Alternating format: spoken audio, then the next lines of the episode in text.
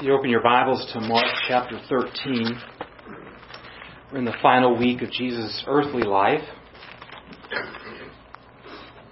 Remember last time he had come into Jerusalem and cleansed the temple.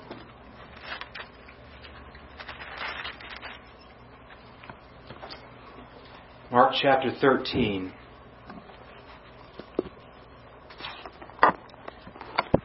just going to read the first part, first part of verse 1. Mark 13, verse 1. And he was going out of the temple. Stop there. Mark 13, the, the content is he is he is leaving the temple. If you turn back to Mark 11:27 where we left off. You remember the triumphal entry, he drove out the money changers from the temple. And then verse 27. 11:27. And they came again to Jerusalem. So beginning in Mark chapter 11 verse 27, it's the following day and he has he has come back to Jerusalem. So after he cleansed the temple, they went back to Bethany. Uh, and in chapter 11 verse 27, he came back to Jerusalem and it says verse 27 as he was walking in the temple. So this is the following day. I believe this would be Wednesday. So we're going to we're going to to the end of the book of Mark, we're going to go by, by the days and not by the text. So this is Wednesday. And he comes back to the temple, and there are four different confrontations that, that take place there. And, and Mark records them in rapid fire succession. It's almost as if this was their last ditch effort to get Jesus. Uh, look with me at 11:27. He came to Jerusalem as he's walking the temple. The first confrontation was with verse 27 says, the chief priests, the scribes, and the elders. And they came to him and began saying to them, By what authority are you doing these things? And who gave you the authority to do these things? So these, these chief priests and teachers of the law, these elders, they started questioning his authority. Who gave you this authority? And Jesus uh, responded by saying, I ask you one question. You answer me and then I will tell you by what authority I do these things. Verse 30. Was the baptism of John from heaven or from men? Answer me. and Mark tells us, and they began reasoning among themselves, saying, If we say from heaven, he will say, Then why didn't you believe him? But if we say from men, they, they, were, they, would, they were afraid of the multitude, for all considered John to have been a prophet. And so answering Jesus, they said, We don't, we don't know. And Jesus, I love this. You got to get the humor in this. Jesus says, Well, neither will I tell you by what authority do these things. So when they said, I don't know, in essence what they're saying is, We're not going to tell you. And so Jesus says, Well, fair enough. I won't tell you. Chapter 12, and, and in fact, he, he gives this parable of these of, of the vine growers that, that, that this this uh, owner of a vineyard leased out his land to these tenant farmers, and uh, uh, and he sends his uh, his servants to check on progress, and every time they send a this this owner of this land would send a, a, a servant, they the, the these tenant farmers would kill him, would would kill them. Finally, they sent his, he finally he sent his son, saying, "Well, they'll listen. Surely they'll listen to him." And when the son arrived, this is the, the parable that Jesus is telling. When, they, when the son arrived, they say, "Hey, this is the son. We're really going to be in trouble because we've been slacking," and they kill his son. And Jesus says in verse 9, What will the owner of the vineyard do? He will come and destroy the vine growers and will give the vineyard to others. Have you not even read this scripture? The stone which the builders rejected then became the chief cornerstone. This came about from the Lord, and it is marvelous in our eyes. And look at verse 12. And they were seeking to seize him, yet they feared the multitude, for they understood that he spoke the parable against them. They were the tenant farmers. They were the ones who repeatedly, as we see in, we'll see in Matthew, repeatedly killed the prophets and those who were sent to them. In fact, when God finally sent his son, they killed his son. And when you look at the look at the parable, it says, uh, "What will he do? To the, what will the owner of the vineyard do? He will come and destroy the vine growers." Destruction, judgment. So you understand this is the context: judgment. And so they left him and went away. The second confrontation, beginning in verse 13, is now, so those are the chief priests, the teachers of the law, and the elders. Now in verse 13 we see they sent some of the Pharisees and Herodians to him. So now they, they sent in the second teamers, the second wave.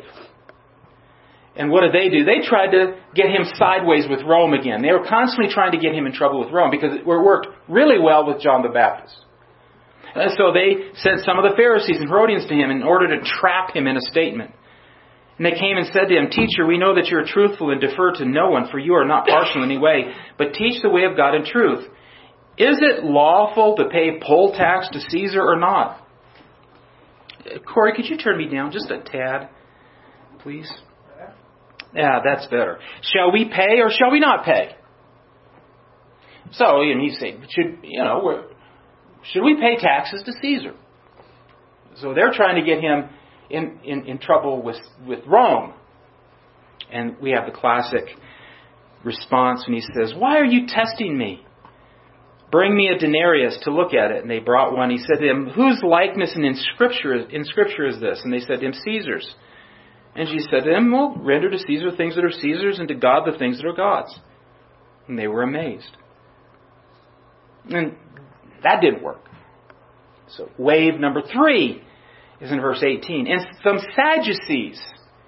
In Mark, again, in editorial or parenthetical, uh, because he's writing primarily to Gentiles, so the Sadducees who say there is no resurrection, they came to him. And they began questioning him, saying, Teacher, Moses wrote for us that if a man's brother dies and leaves behind a wife and leaves his child, and leaves no child, his brother should take the wife and raise up offering. This is the uh, Redeemer, right? kinsman redeemer. Well, there were seven brothers, and the first took a wife and died, leaving no offspring, and the second one took her and died, leaving behind no offspring. The third likewise, and so all seven left no offspring. I mean, there's just this, they come up with the most ridiculous scenario. Like this ever happens. But they, they weren't really asking for information. They were asking to trap him. So they were trying to trap him theologically. And Jesus responded to them. Oh, oh by the way, they said in the resurrection, if, if in, in the resurrection, you know, they, they don't believe in the resurrection, so this is real snide. In the resurrection, when they rise again, which one's wife will she be? For all seven had her as a wife. And Jesus said, I love this. Is this not the reason you are mistaken that you do not understand the scriptures or the power of God? That didn't work. Verse 28 One of the scribes came and heard them arguing, and recognizing that he'd answered them well, asked him, you, What commandment is the foremost of all? Now, this, this guy seems to be a little more sincere.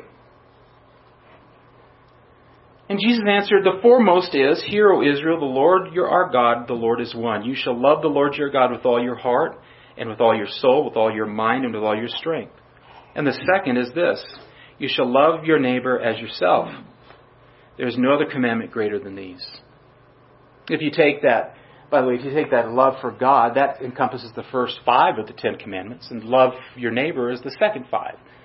It, it, it, love your na- love God with all your heart, mind, soul, and strength. Love your neighbor as yourself embodies the entire Ten Commandments.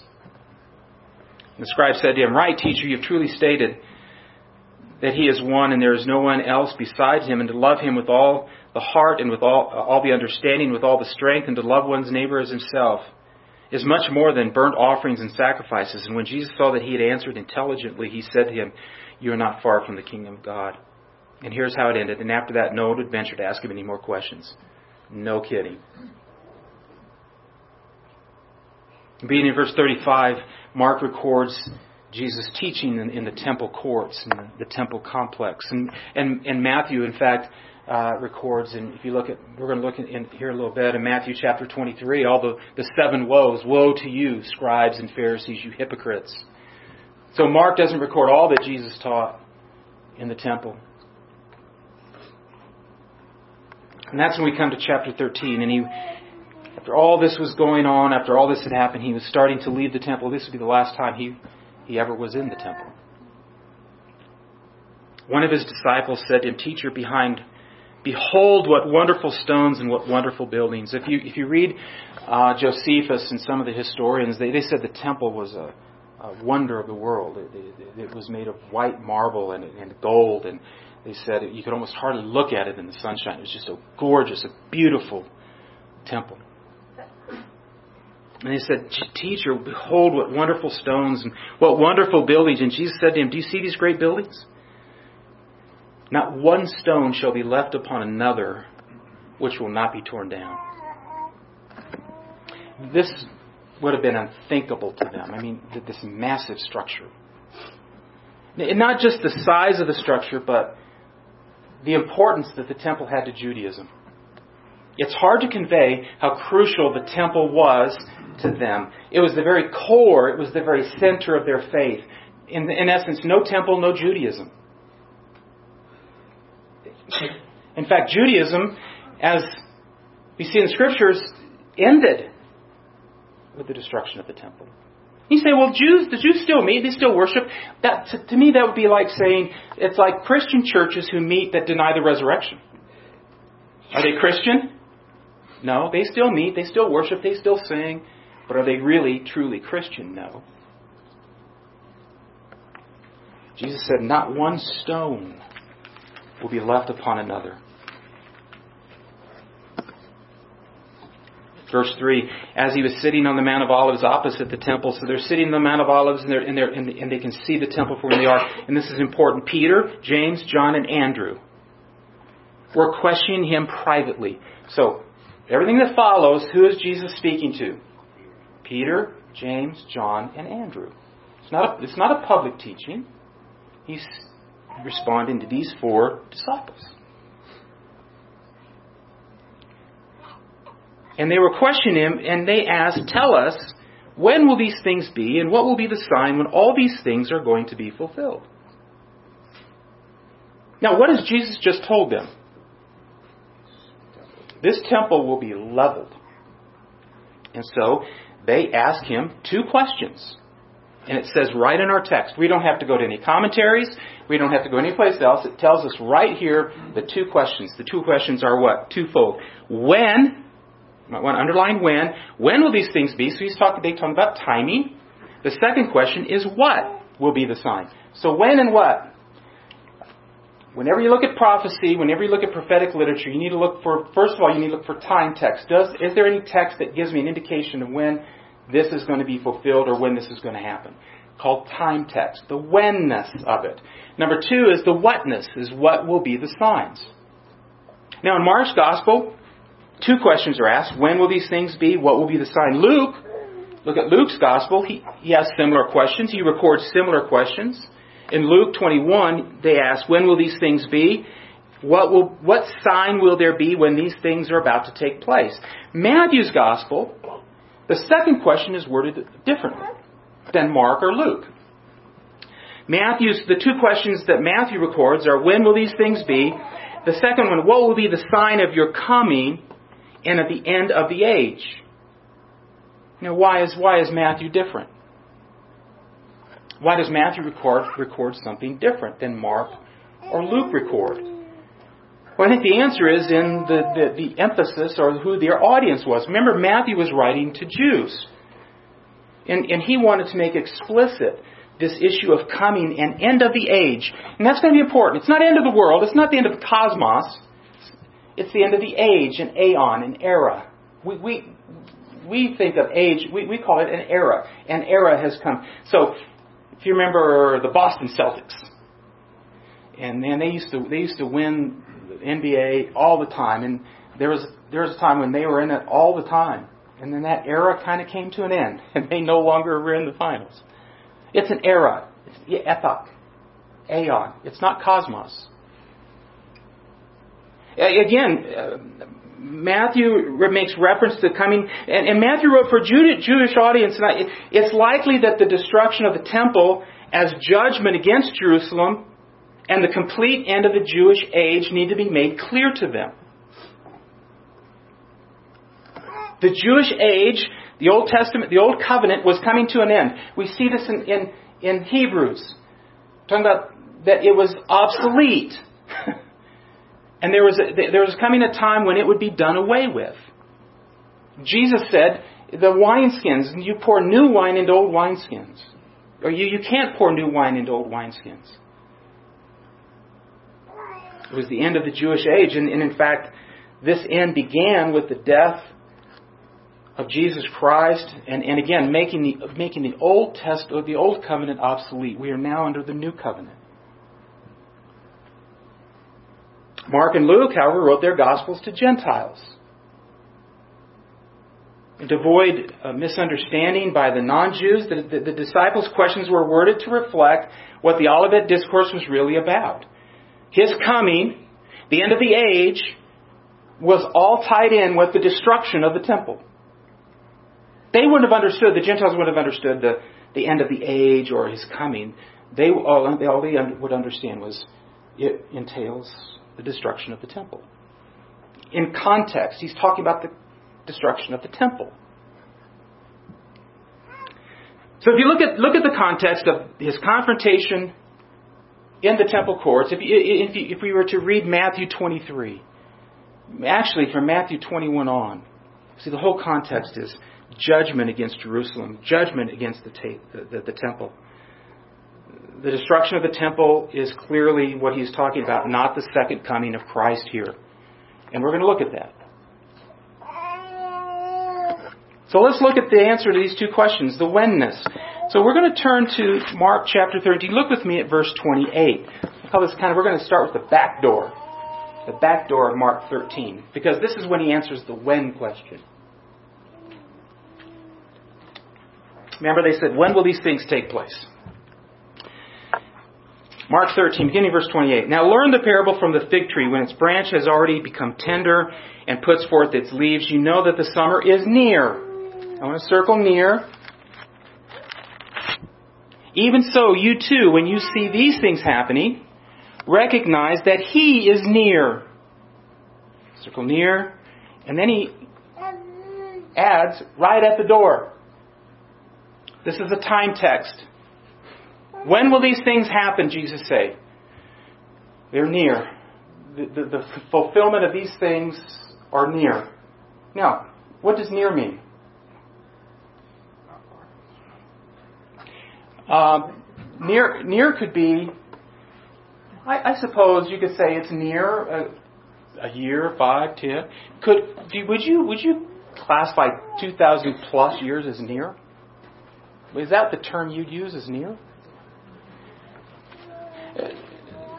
Look with me at James chapter 5. Because James uses almost the exact same language. James chapter 5. We, we see, in fact, we see near in, in the book of Revelation as well. James chapter 5, verse 7. Be patient, therefore, brethren. The, the book of James, the, these were believers who were being defrauded uh, by uh, unscrupulous landowners. Be patient, therefore, brethren, until the coming of the Lord. We automatically, whenever we see the word coming in the Bible, we automatically read into it the second coming. But we know that the Bible talks about other comings. We read, read through the Old Testament. How many times did God come places? But He's telling them to be patient until the coming. Behold, the farmer waits for the precious produce of the soil, being patient about it until it gets the early and late rains. You too be patient. Strengthen your hearts, for the coming of the Lord is at hand. The same uh, phrase used in Mark 13. It's near, it was at hand. I'm not talking about the second coming. You can't talk about the second coming in terms of near. Some people say, well, it's relatively near.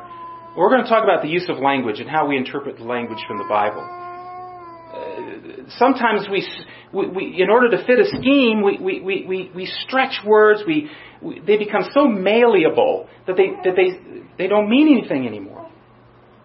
But that's not the only thing. In Mark 13, the most important one is verse 30.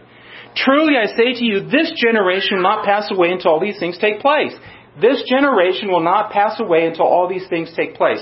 Now, some people say say this. Well, they say, well, um, well, well, first of all, let's look at the phrase "this generation." By the way, I looked it up. What's the best commentary on the Bible? You guys should know this. The Bible itself. We don't run to commentary. Now, there's a place where you've known me. Yes, I, I look at commentaries. The best commentary in the Bible is the Bible. If you want to learn what this generation means, where do you go? The Bible. Thank you. See, it was a trick question. They, they, they thought I was thinking something else. So I looked up the phrase, this generation. In the Gospels, it's found 15 times, including this text and, and, and, and parallel text. 15 times. Without exception, it always describes events within the lifetime of the then present audience. It never refers to a distant audience. In fact, if you read it in the in the con, each individual context these 15 times, it would be nonsensical. But some want us to believe that in just this case, it refers to a distant generation. 15 times in the Gospels, without exception, it always describes events within the lifetime of the then present audience. This generation. In fact, when we read that, the word was the word generation. So, so if you're reading New American Standard, they have a footnote. And what's the footnote? Race. And, and, and the only thing I can think of is, is theologically um, generated. The word for generation is genea. The word for race is genos. This isn't the word for race. Why would you even footnote it? In fact, if you take, if you look up Genea, in all the places it's found, not once does it ever refer to, or, or, in context, refer to race. There's a separate word for race. It's genos, not Genea. What about the demonstrative pronoun this? Uh, what is this? what is this? This is what we call a near demonstrative. What's the opposite of this? That. That. That is a far demonstrative. What I say, I'm, um, Danny, would you bring me this chair? No, I would say that chair, because it's, it's distant from me. When I say I'm holding that Bible, I'm holding this Bible. I mean, grammar means things. This and that means things. Those and these. It, means things. If he was referring to a future generation, what would he have said? A distant generation, that generation. In fact, I, you know, if, if, if I'm wrong, you can show, I can't think of any use of this that would be referring to something in, in the distant future or the far future. The, the, the near demonstrative is for that is up close. This generation, the then present generation that Jesus was speaking about. This generation will not pass away until all these things are done. And what are all these things? Verses 5 through 29. So right off the bat, this is what I would call, it's a limiting text. It is a, it, it, it limits our interpretation. It's much like when we looked at Second Thessalonians, talking about the man of lawlessness.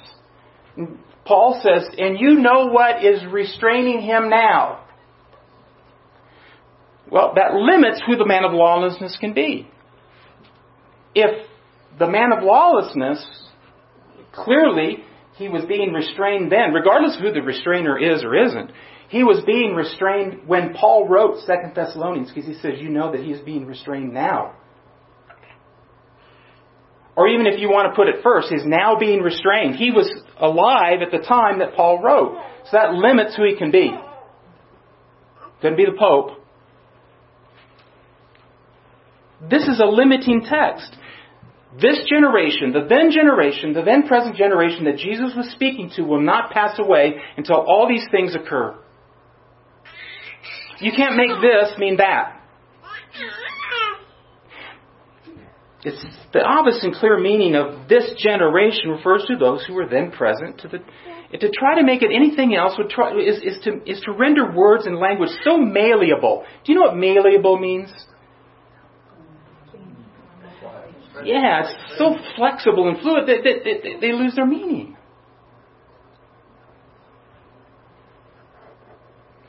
This text is definitive. It is a boundary text. It rules out what 5 through 29 can't mean.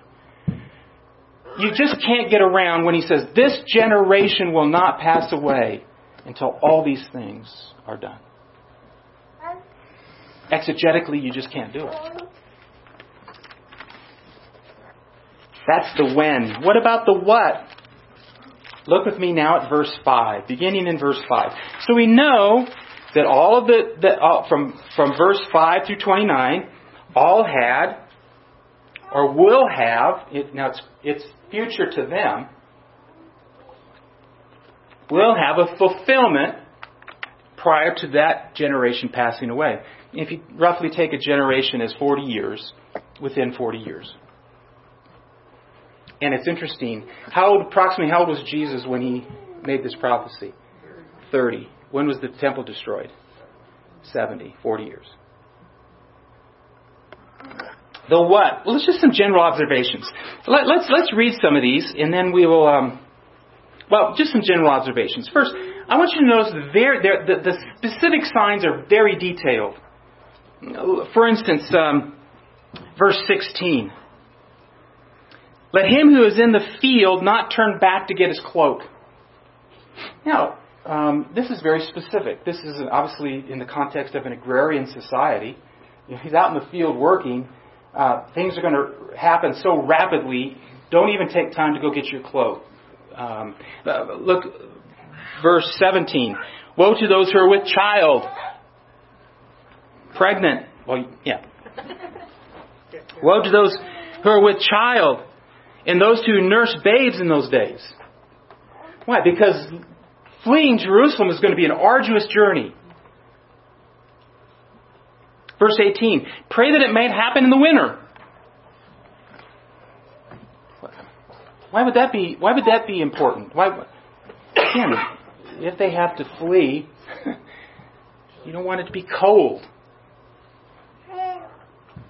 Very specific signs. Very localized details. Look again at verse 14. When you see the abomination of desolation standing where it should be, let the reader stand. Let those who are in the entire world, those who are in Judea, flee to the mountains. What if you live in Roswell, New Mexico? Anybody ever been? Well, you have Cloudcroft, which is Ruidoso, which is kind of close. What if you live in a place there's no mountains? How do you apply that? Very localized details. Uh, very limited cultural indicators. Again, verse 14, I go back to that. He said, um, uh, verse 15, let him who is on the housetop not go down or enter in to get anything out of his house. Uh, I don't know, does anybody spend a lot of time on your roof? Well, they did. It was a very common social place for them to meet. Oftentimes they'd have external stairs and they would spend time on their roofs. That's where they would, that's where they would have social gatherings. Uh, verse 9. Be on your guard, for they del- deliver you over to courts. You'll be flogged in the synagogues. I don't know. Do we still flog? you know what? Might not be a bad idea. Rather than send them to prison, just cane them. And then let them go. You will be flogged in the synagogues. You will stand before governors and kings. I don't know. Are there any king? I guess if you get in, in where, who has kings? Give it a couple of years. Yeah.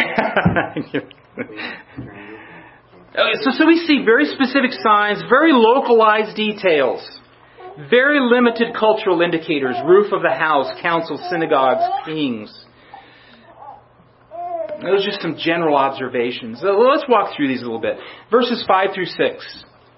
Jesus began to say to them, See to it that no one misleads you. Many will come in my name, saying, I am he, and will mislead many.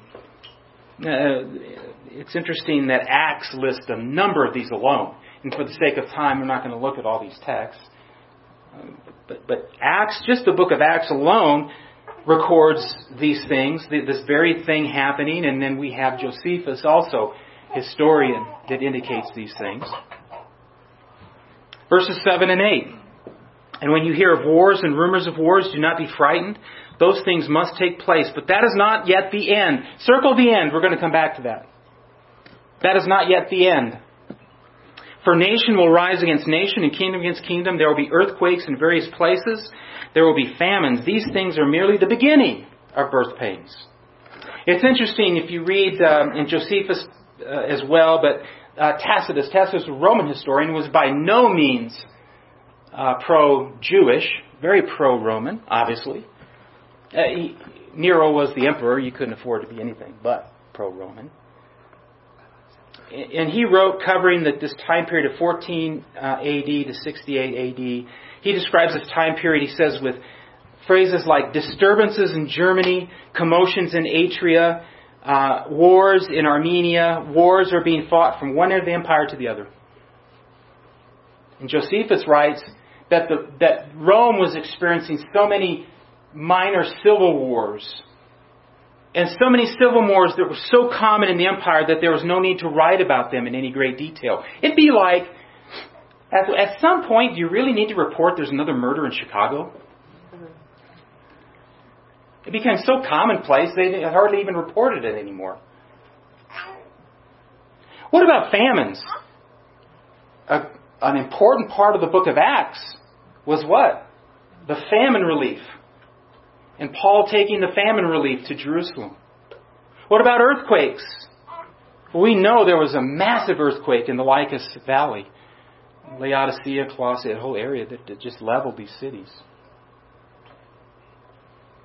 And Jesus says, These are just the beginning.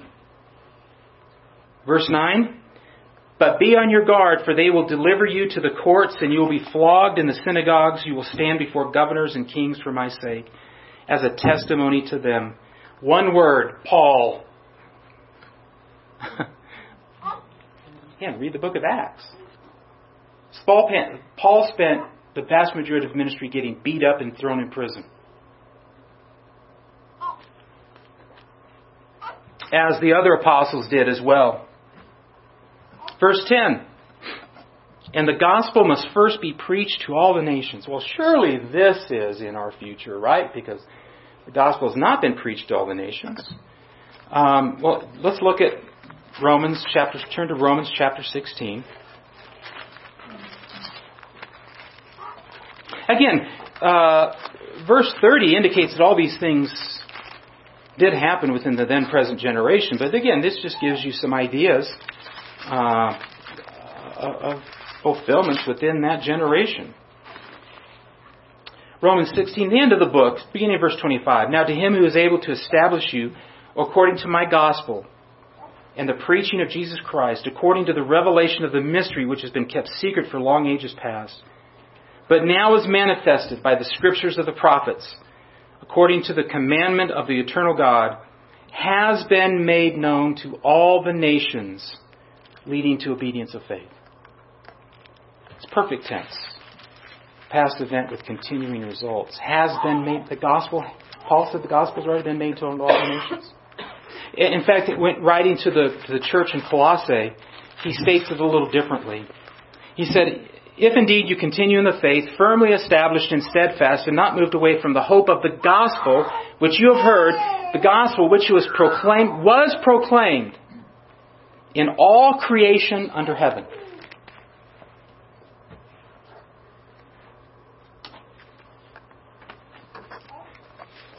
Verses 11 and 12.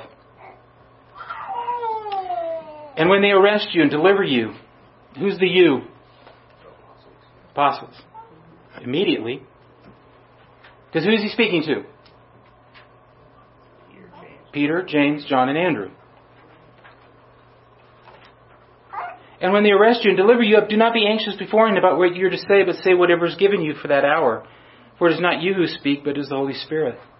And brother will deliver brother to death, and a father his child, and children rise up against parents and have them put to death.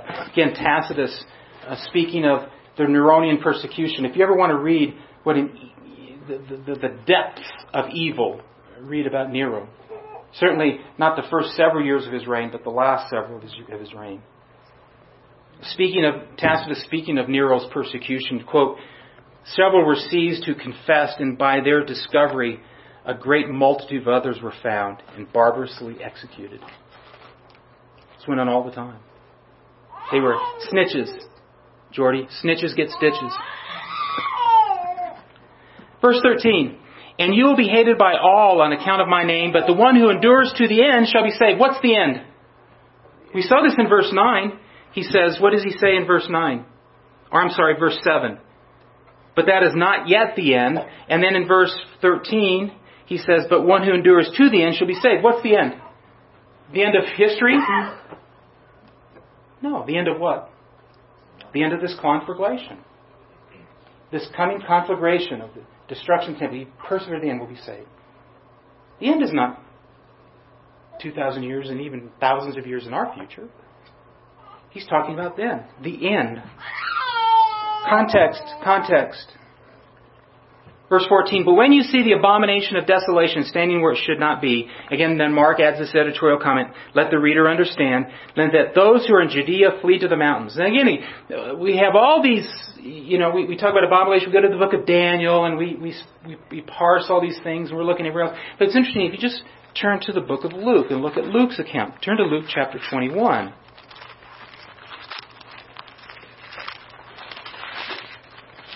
Luke 21. Beginning verse 20. Here's what, here's what Luke records Jesus said. But when you see Jerusalem surrounded by armies, then recognize that her desolation is at hand.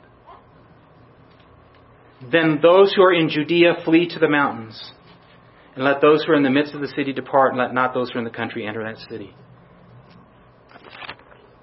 Luke clearly identifies whatever it meant in Daniel. We know that here he, he, he Jesus clearly is saying, whatever else it is, the abomination of desolation is when you see armies beginning to surround Jerusalem. Get out of town, he says. And we're going to talk about this. In fact, Josephus tells us that's exactly what the Christians did. They fled Jerusalem. They fled to Pella, which was in the mountains. And as far as we know, not one, one, one Christian was killed in the destruction of Jerusalem and the temple. Verse 19. For those days will be a time of tribulation. By the way, this is tribulation. This is this is a, just a, an English gloss. This is a translation. It means distress or or suffering. Um, during this time of tribulation, distress, or suffering, such as not occurred since the beginning of creation, which God created until now and never shall be. Now, clearly, that's talking about the second coming. Well, one of the things that, that, that is difficult for, for people, maybe sometimes when they interpret the New Testament, they don't really understand the Old Testament. And unlike Andy Stanley, we don't want to unhitch ourselves from the Old, Old Testament. So turn if you would to Joel chapter 2. This is, in other words, this was a common prophetic idiom for talking about things are going to be really bad. Joel chapter 2. Let me give you one example. Joel chapter 2. We'll start in verse 1. Blow a trumpet in Zion and sound an alarm on my holy mountain. Let all the inhabitants of the land tremble, for the day of the Lord is coming. Day of judgment is coming. Surely it is near, a day of darkness and gloom, a day of clouds and thick darkness. As the dawn is spread over the mountains, so there is a great and mighty people. There has never been anything like it, nor will there be again after it. This, this, this was a way, this was a prophetic way of saying it, it, it is going to be, it is going to be unbelievably destructive. They are unbelievably powerful. Verse 20. And unless the Lord had shortened those days, no life would have been saved. But for the sake of the elect whom He chose, He shortened the days. Here's what's fascinating. Is He talking about literally shortening, shortening the days? No, Jesus did that, or God did that once in, was it Judges, I think, when He, he, made the sun go back 10, oh, did he really shorten? Were these not 24 hour days? What does he mean he shortened the days? Well, a couple of opinions, a couple of options. One is that, it, similar to what he did in Judges, he literally shortened the days. Others believe, though, that what he that what he's referring to here, when if you read the, about the history of the destruction of Jerusalem, the temple, the general Titus, when he, by the way, when they went into Israel from north to south, they had a scorched earth policy. And I think to this day, my theory is to this day, the reason why Israel is not the land flowing with milk and honey is because of, because of what the Romans did to that land. It never recovered. Maybe that was part of the judgment too. They had a scorched earth policy. They destroyed every village, every town, every tree. Uh, it, it, was it was unbelievable. Not just for Jerusalem and the temple, but if you read the history of what the Romans did. It was it's it's awe inspiring. And when Titus began to when they began to approach Jerusalem, for some inexplicable reason, he paused and he withdrew the troops. And there's a lot of different theories about why this happened. One of the theories, or no, not one of the theories, but we know that he got word that at this point that Nero had been assassinated by the Senate. But this brief pause enabled the Christians to flee as they began to see these the abomination of desolation. The armies began to compass. They, it gave them time to flee. It was inexplicable why Titus did this. Read Josephus. It could be that, or it could be that God just providentially restrained them from doing any more damage. I don't, I don't believe that because literally, and I, it's just amazing to think about this massive structure, this marble, and literally they say was leveled to the ground. You wouldn't even, you couldn't even tell a temple was there. How do you do that?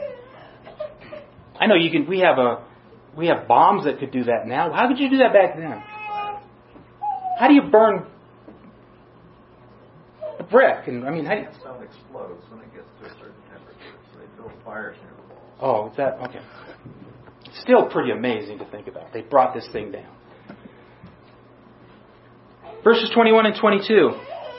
And then if anyone says to you, Behold, here is the Christ, or Behold, here he is, do not believe him, for false Christs and false prophets will arise and will show signs and wonders in order, if possible, to lead the elect astray. I mean, all we have to do is go to 2 Peter chapter 2, right? 1 John 4. I mean, the New Testament is, is, is replete with talking about the false prophets and the false Christ. And then he summarizes in verse 23 But take heed, behold, I have told you everything in advance. Then verse 24, but in those days after that, after that tribulation, so he's saying this is after the distress and suffering that I've just described in verses 19 and following. After that, the sun will be darkened, the moon will not give its light, and the stars will be falling from heaven, and the powers that are in the heavens will be shaken. And they will see the Son of Man coming in clouds with great power and glory. Again, it's interesting that he says after that tribulation. Matthew even says immediately after that tribulation. There's still going to be tribulation. But now he uses Old Testament prophetic language, the description of the fall of nations and kingdoms. He quotes Isaiah 13:10, and he uses this what we call cosmic catastrophe, stars and suns and moons. Uh, again, this was a prophetic way of describing the fall of nations and political powers. Remember the, remember the dream that Joseph had? What did he say? Stars. I saw 12 stars. And, uh, in fact, um, if, look, look at, let, let's do look at, let's look at Psalm 18. This will give you an idea of the kind of language, prophetic language that was used to describe God's judgment, God's intervention. Psalm 18. Now remember, in these Psalms, the, the, the, description under the title is a part of the Hebrew text. So it says, For the choir director, a psalm of David, the servant of the Lord, who spoke to the Lord, who spoke to the Lord the words of this song in the day that the Lord delivered him, David, from the hand of all his enemies and from the hand of Saul. So if you read 2 Samuel, we read about the times when Saul, God continually uh, rescued Saul, uh, David from Saul's attempts. Look at, I love thee, O Lord, my strength. The Lord is my rock and my fortress, my deliverer. My God, my rock in whom I take refuge, my shield and the horn of salvation. I call upon the Lord who is worthy to be praised. I'm saved from my enemies. The cords of death encompassed me, and the torrents of ungodliness terrified me. Verse 6 In my distress I called upon the Lord. I cried to the God for my God for help. He heard my voice, and out of his temple, and my cry for help before him came into his ears. And the earth shook and quaked. Did the earth literally shake and quake? No. Not in 2 Samuel. The foundation of the mountains were trembling. They were shaken because he was angry. Did that literally happen? No. Smoke went up out of his nostrils and fire from his mouth devoured. Coals were kindled by it. He bowed the heavens. He bowed the heavens also and came down with thick darkness under his feet. He rode upon a cherub and flew. He sped upon the wings of the wind. He made darkness his hiding place, his canopy around him, darkness of waters, thick clouds. That no. This this is prophetic description of the intensity of God's judgment. If you're to read Isaiah 13 that this is quoted from, he's talking about the, the stars falling from the skies and the moon being darkened and the sun being blackened out. And if you read Isaiah 34, Ezekiel 32, those of us on Wednesday nights, we see this is, this is common prophetic language. Heavenly disintegration was always a symbol of earthly or political disintegration. We see that cosmic catastrophe. This kind of language depicts the violent upheaval and end of nations, powers, and kingdoms. Verse 26. And they will see the Son of Man coming in clouds with great power and glory. Coming does not mean, always mean the second coming. In fact, clouds were a, a common mode of description of God's transportation. Psalm 104.3, they were symbols, the clouds were symbols of God's presence, particularly in judgment. Nahum 1.3, Ezekiel 33, Joel 2.2. In fact, we don't even have to go there. We can go to Mark chapter 14, verse 62. Jesus' testimony before the high priest. Verse 61. Again, the high priest was questioning him and saying to him, Are you the Christ? The Son of the Blessed One. And Jesus said, I am. Corey, there's an I am. I am. What did Jesus just say to him? All Jesus said was, I am. What did Jesus say to him? I'm Yahweh. And you, who's the you? In this context, who's the you? You say it. It's the chief priest. And you will see the Son of Man sitting at the right hand of power and coming with the clouds of heaven. He will see it. Again, uh, things like clouds and um, were, were part of the description and symbols of God's presence, and particularly when He would come in judgment. Verse 27. And then he will send forth the angels and will gather together his elect from the four winds, from the farthest end of the earth to the farthest end of heaven. Is it, was his, were his elect in heaven? These are, these are spectrum texts North, south, east, and west. Uh, what about angels? Are these? Do you think these are literal, what we call spirit angels, with the wings and the? Now this, this is this is uh, the, the word for angel simply means messenger. What do we see in Revelation, the, the, to Paul's letters to the seven churches in Revelation? He says, he writes to the what? To the angel. Our, most of our translations say angel, to the angel of the church. Hmm. Could be messenger. In fact, I would argue that it is. These are human messengers. They were human messengers in Revelation 2 through 3. In fact, look at what they're doing. They, Tell me where spirit angels were ever involved in gathering together his elect. In fact, what does it mean to gather together his elect? In Matthew 23, verse 37, when Jesus says to them, listen to these, these are 24, 37.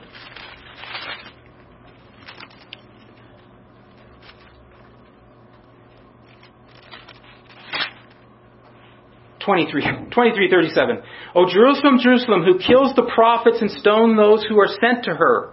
How often I wanted to gather your children together. The way a hen gathers her chicks under her wings, and you were unwilling. Behold, now your house, the temple, is left to you desolate. For I tell you, from now on you shall not see me until you say, Blessed is he who comes in the name of the Lord. What does it mean to gather his elect? First Thessalonians, just write this down. First Thessalonians 2, 15 through 16. Part of the judgment He says, For you, brethren, became imitators of the churches of God in Christ Jesus that are in Judea, for you also endured the same sufferings at the hands of your own countrymen, even as they did from the Jews, who both killed the Lord Jesus and the prophets and drove us out. They are not pleasing to God, but hostile to all men, hindering us from speaking to the Gentiles that they may be saved. With the result that they always fill up the measure of their sins, but wrath has come upon them to the utmost.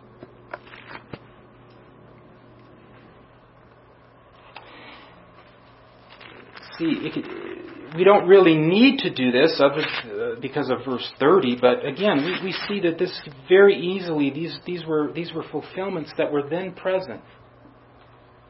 He concludes in verses 31 and following, Heaven and earth will pass away, my words will not pass away, but of that day and hour no one knows, not even the angels in heaven, nor the Son, but the Father alone. Three different times he says, verse 33, take heed, keep on the alert. This is like his conclusion. Verse 35, therefore be on the alert. One more time, verse 37, be on the alert.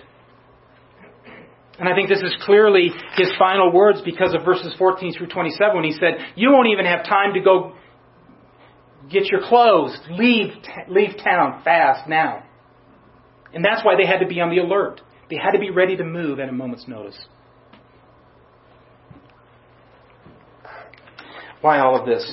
Guys, a couple things. I know it's late. Thank you for your patience. Number one, the necessity for the judgment of Israel. Again, Jesus did prophesied that you can't put new wine into old wineskins. It had to go. The old covenant age could no longer contain new covenant wine. But not only that, their repeated idolatry, all you need to do, again for the sake of time, read Jeremiah 7 which, was a, which is what God said to them before He destroyed the temple that time. Their idolatry and their blasphemy and their dependence on the temple. They said, well, we have the temple, we can live however we want. We have the temple. And God says, you, you're, you're resting in the temple? You live like this and you think the temple is going to save you? Read Jeremiah 7. In fact, it's Jeremiah 7 that Jesus quotes when he cleanses the temple. He says, You've made the house of prayer a den of robbers. That's from Jeremiah 7 alluding to the first time he came to destroy the temple.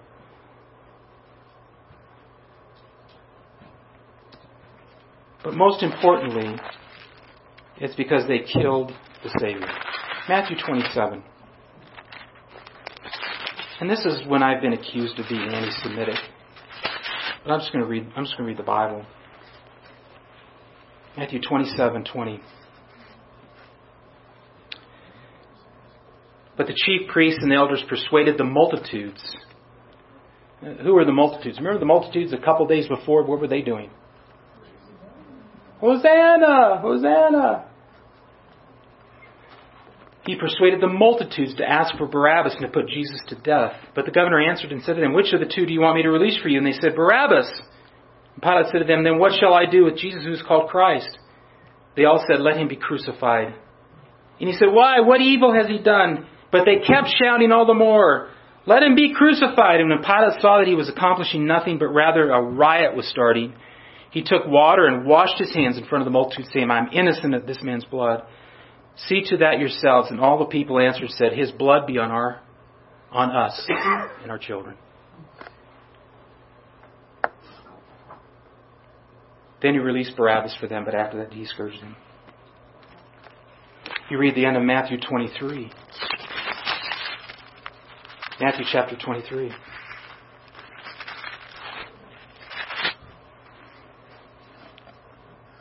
Verse 29 Woe to you, scribes and Pharisees, hypocrites, for you build the tombs of the prophets and adorn the monuments of the righteous. And say, if we'd been living in the days of our fathers, we would not have, we would not have been partners with them in shedding the blood of the prophets. Consequently, you bear witness against yourselves that you are sons of those who murdered the prophets. Fill up then the measure of the guilt of your fathers. If this is future, then Israel still has a, a judgment in their future. You serpents, you brood of vipers, how shall you escape the sentence of hell? Therefore, behold, I am sending you prophets and wise men and scribes. Some of them you will kill and crucify, and some of them you will scourge in your synagogues and persecute from city to city. And, and upon that upon you may fall the guilt of all the righteous blood shed on earth, from the blood of righteous Abel to the blood of Zechariah, the son of Berechiah, whom you murdered between the temple and the altar. Truly, I say to you, all these things shall come upon this generation, this generation that did that.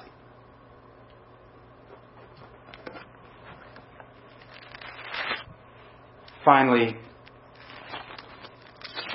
again, talking about the new covenant. John chapter 4, this, this great interchange that Jesus has with the woman at the well. You remember that story. John chapter 4, verse 20. She said to Jesus, Our fathers worshipped in this mountain, and you people say that in Jerusalem is the place where men ought to offer the temple. But Jesus said to her, Woman, believe me, an hour is coming when neither in this mountain nor in Jerusalem shall you worship the Father. Don't need the temple anymore. Don't need Jerusalem anymore. We won't need that. Why? You worship that which you do not know. We worship what we do know, for salvation is from the Jews. But an hour is coming, and now is, when true worshippers shall worship the Father in spirit and in truth. For such people the Father seeks to be his worshippers. We don't need the temple anymore. See, the fall of Jerusalem was horrific. If you read Josephus and the it, it, it was uh, unimaginably horrific. The siege of Jerusalem, and people were eating their children. Um, it was horrific. But it was judgment. It was necessary and just.